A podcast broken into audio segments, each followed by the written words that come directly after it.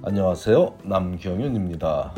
미국에서 의대 보내기 오늘은 그 691번째 시간으로 의대 입시에서 고교 성적은 어떻게 적용되는지 알아보겠습니다.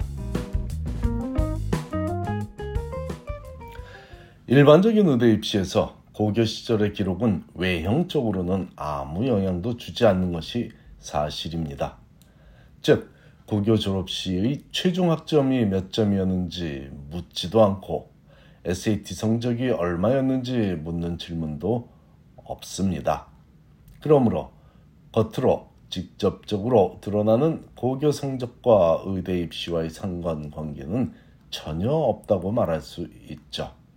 하지만 실질적으로도 전혀 관계가 없다고 말하기는 무리가 있으므로 실제로 어떤 부분들이 어떻게 연결되어 있는지 알아보겠습니다. 앞에서 의대 지원서에는 고교 시절의 학점이나 SAT나 ACT 성적을 묻지 않는 것이 일반적이라고 설명했으나 어떤 고등학교를 졸업했고 그 이후에 어떤 대학에서 공부했는지는 당연히 밝히고 있으므로 그 상관관계를 유치하기는 그리 어렵지 않죠. 물론 고교 시절에 뛰어난 성적을 유지했던 학생이 의도적으로 하위권 대학에 진학하는 경우가 전혀 없지는 않지만 일반적이지는 않은 일이므로 실제로 이런 경우에 해당하는 학생은 secondary application 즉 의대 2차 지원서에서 그 이유를 설명해야만 합니다. 설명하면 본인에게 도움이 되겠습니다. 특별히 따로 설명할 부분이 있다면 설명할 수 있는 선택적 질문이 2차 지원서에 포함된 의대가 거의 대부분이기 때문이며 만일 그런 설명이 없다면 자신의 능력에 맞는 대학에 진학했다고 의대 측에서는 유추할 것입니다. 물론 명문대학 출신들만 의대가 좋아한다는 의미는 아니지만 명문대학 출신 학생을 싫어할 의대도 없지요. 명문대학 출신 학생들은 고교 시절부터 남들보다 뛰어난 능력을 발휘했다는 의미이며 그것이 학습 능력이든 아니면 뛰어난 리더십이든 분명히 매력적인 부분을 갖추고 있다는 점을 이미 객관적으로 인정받았던 학생들입니다. 명문대학에 진학했더라도 자신이 해야 할 일을 제대로 하지 못한 학생, 즉 학점 관리에 실패한 학생은 의대뿐만이 아니라 그 어디에서도 환영받지 못하겠지만 명문대학에서 학점관리도 잘한 학생이라면 1차적인 검증은 통과한 셈이 됩니다. 물론 통과해야 할 관문이 아직 몇 개 더 남아 있으므로 학점 관리만 잘했다고 의대에 진학하는 것은 절대로 아니지만 고교 시절의 학점을 확인하지 않는 이유는 충분히 설명되었다고 봅니다. 물론 간혹 하위권 의대 중에서는 고교 시절의 학점이나 SAT, ACT 점수를 묻는 곳도 있지만 매우 드문 일이므로 일반적인 의대 입시에서는 무시해도 좋을 수준입니다. 한국에서 고교를 졸업한 유학생이라면 내신 등급에 연연하지 않아도 된다는 얘기이긴 하지만 그 내신 성적은 의대 입시 이전에 미국 대학 입시에서 활용되는 것은 잊지 말아야 하겠습니다. 그렇다면 고교 시절의 학점이 뛰어나지 못한 학생은 의대에 진학할 수 있는 길이 원천적으로 차단되었다고 봐야 할까요? 그렇지는 않죠. 명문대학, 명문대학 출신이 아니더라도 의대에 진학한 학생들은 매년 조금이나마 존재하기 때문에 절대로 고교 시절의 학점에 연연해서 미리 꿈을 포기할 필요는 없습니다. 많지는 않습니다, 여러분. 하위권 대학 학생이 아주 쉽게 의대를 갈 수 있다는 얘기를 제가 드리는 것은 절대로 아닙니다. 하지만 불가능한 얘기가 아니라는 얘기, 그 희망을 포기하지 말라는 얘기를 전하고 있습니다. 마찬가지로 명문대학에 진학한 학생들 중에도 의대 진학에 실패한 학생들이 더 많다는 점을 감안하며 그들보다 훨씬 더 효율적인 대학 생활을 해야만 포기하지 않은 그 꿈을 이룰 수 있다는 거죠.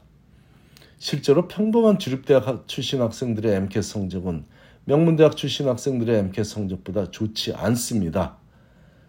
하버드 대학을 3점으로 졸업한 학생 중에도 MCAT 만점자는 나오지만 평범한 주립대학을 만점으로 졸업한 학생 중에도 MCAT 성적이 전혀 의대에 진학하지 못할 수준인 학생이 존재하는데 그들의 SAT 성적을 비교하면 그 결, 결과가 그리 놀랍지 않기도 합니다.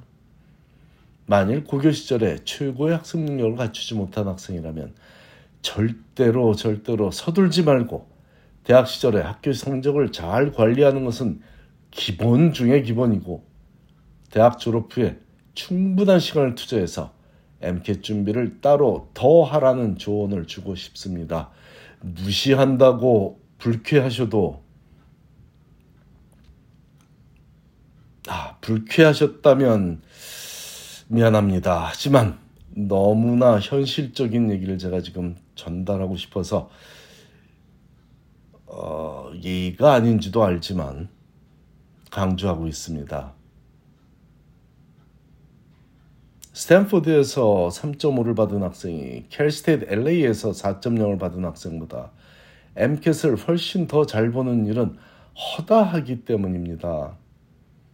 하물며 어떤 학생들은 LACC 등의 2년제 커뮤니티 칼리지에서 좋은 성적을 받았으므로 UCLA에 편입하면 똑같이 좋은 성적을 받을 것으로 예상하기도 하는데 불가능한 일은 아니지만 일반적이거나 평범하게 자주 일어나는 일은 아닙니다.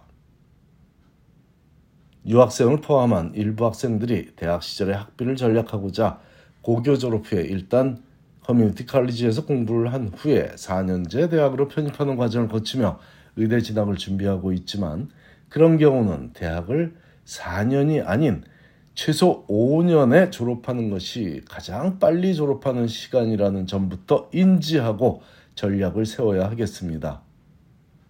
그렇게 따지자면 굳이 학비를 전략하는 것도 아니라는 점도 인지하시기 바랍니다.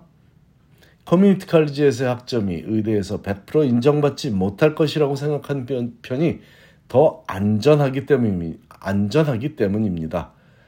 특히 premed 과목 필수 과목들은 커뮤니티 칼리지에서 수강했더라도 4년제 대학에서 다시 수강하는 것이 안전한 전략이 되겠죠.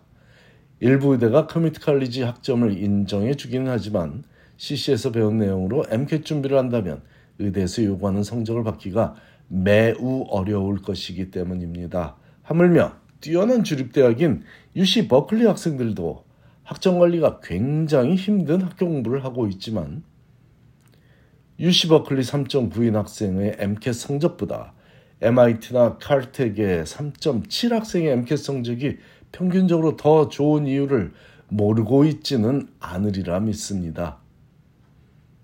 이미 대학, 입, 대학 입학 시에 학습 능력의 차이가 존재하는 상태에서 대학 4년을 지냈는데 남들보다 특별히 더 많은 노력을 하지 않았다면 그 차이가 줄어드는 게 오히려 이상한 일이죠. 또한 의대 입시를 준비한 학생들의 대부분은 모두 많은 노력을 하며 대학 생활을 하고 있으므로 그 차이를 줄이기가 쉽지 않은 일이라 의대에서는 굳이 고교 시절의 성적을 묻지도 따지지도 않고도 매 능력 있고 매력 있는 학생을 선발하는데 문제가 없어 보입니다. 다시 말하지만 성적이 뛰어났지만 특별한 의미를 갖고 자발적으로 CC를 거쳐 즉 커뮤니티, 커뮤니티 칼리지를 거쳐 4년제로 편입했거나 아니면 처음부터 학습력은 뛰어나지만 처음부터 학습 난이도가 높지 않은 대학을 선택했던 학생은 그런 특별한 사정을 2차 지원서에서 소상히 밝히면 굳이 명문대학 출신이 아니라는 불이익을 받지 않을 수도 있지만 본인의 원래 뛰어났던 학습 능력을 대학 학점뿐 아니라 객관적으로 증명할 수 있도록 MCAT 고득점은 필수 사항이라고 여기며 긴장을 늦추지 않는 대학 생활을 해야만 그런 능력을 인정받아 원하는 결과를 얻을 수 있을 것입니다.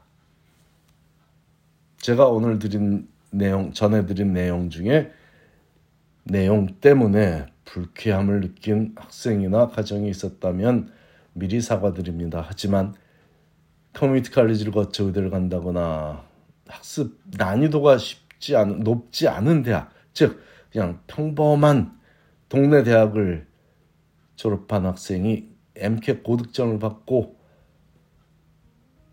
원하는 의대에 진학하는 일은 매우 힘든 일이라는 점을 강조하고자 합니다.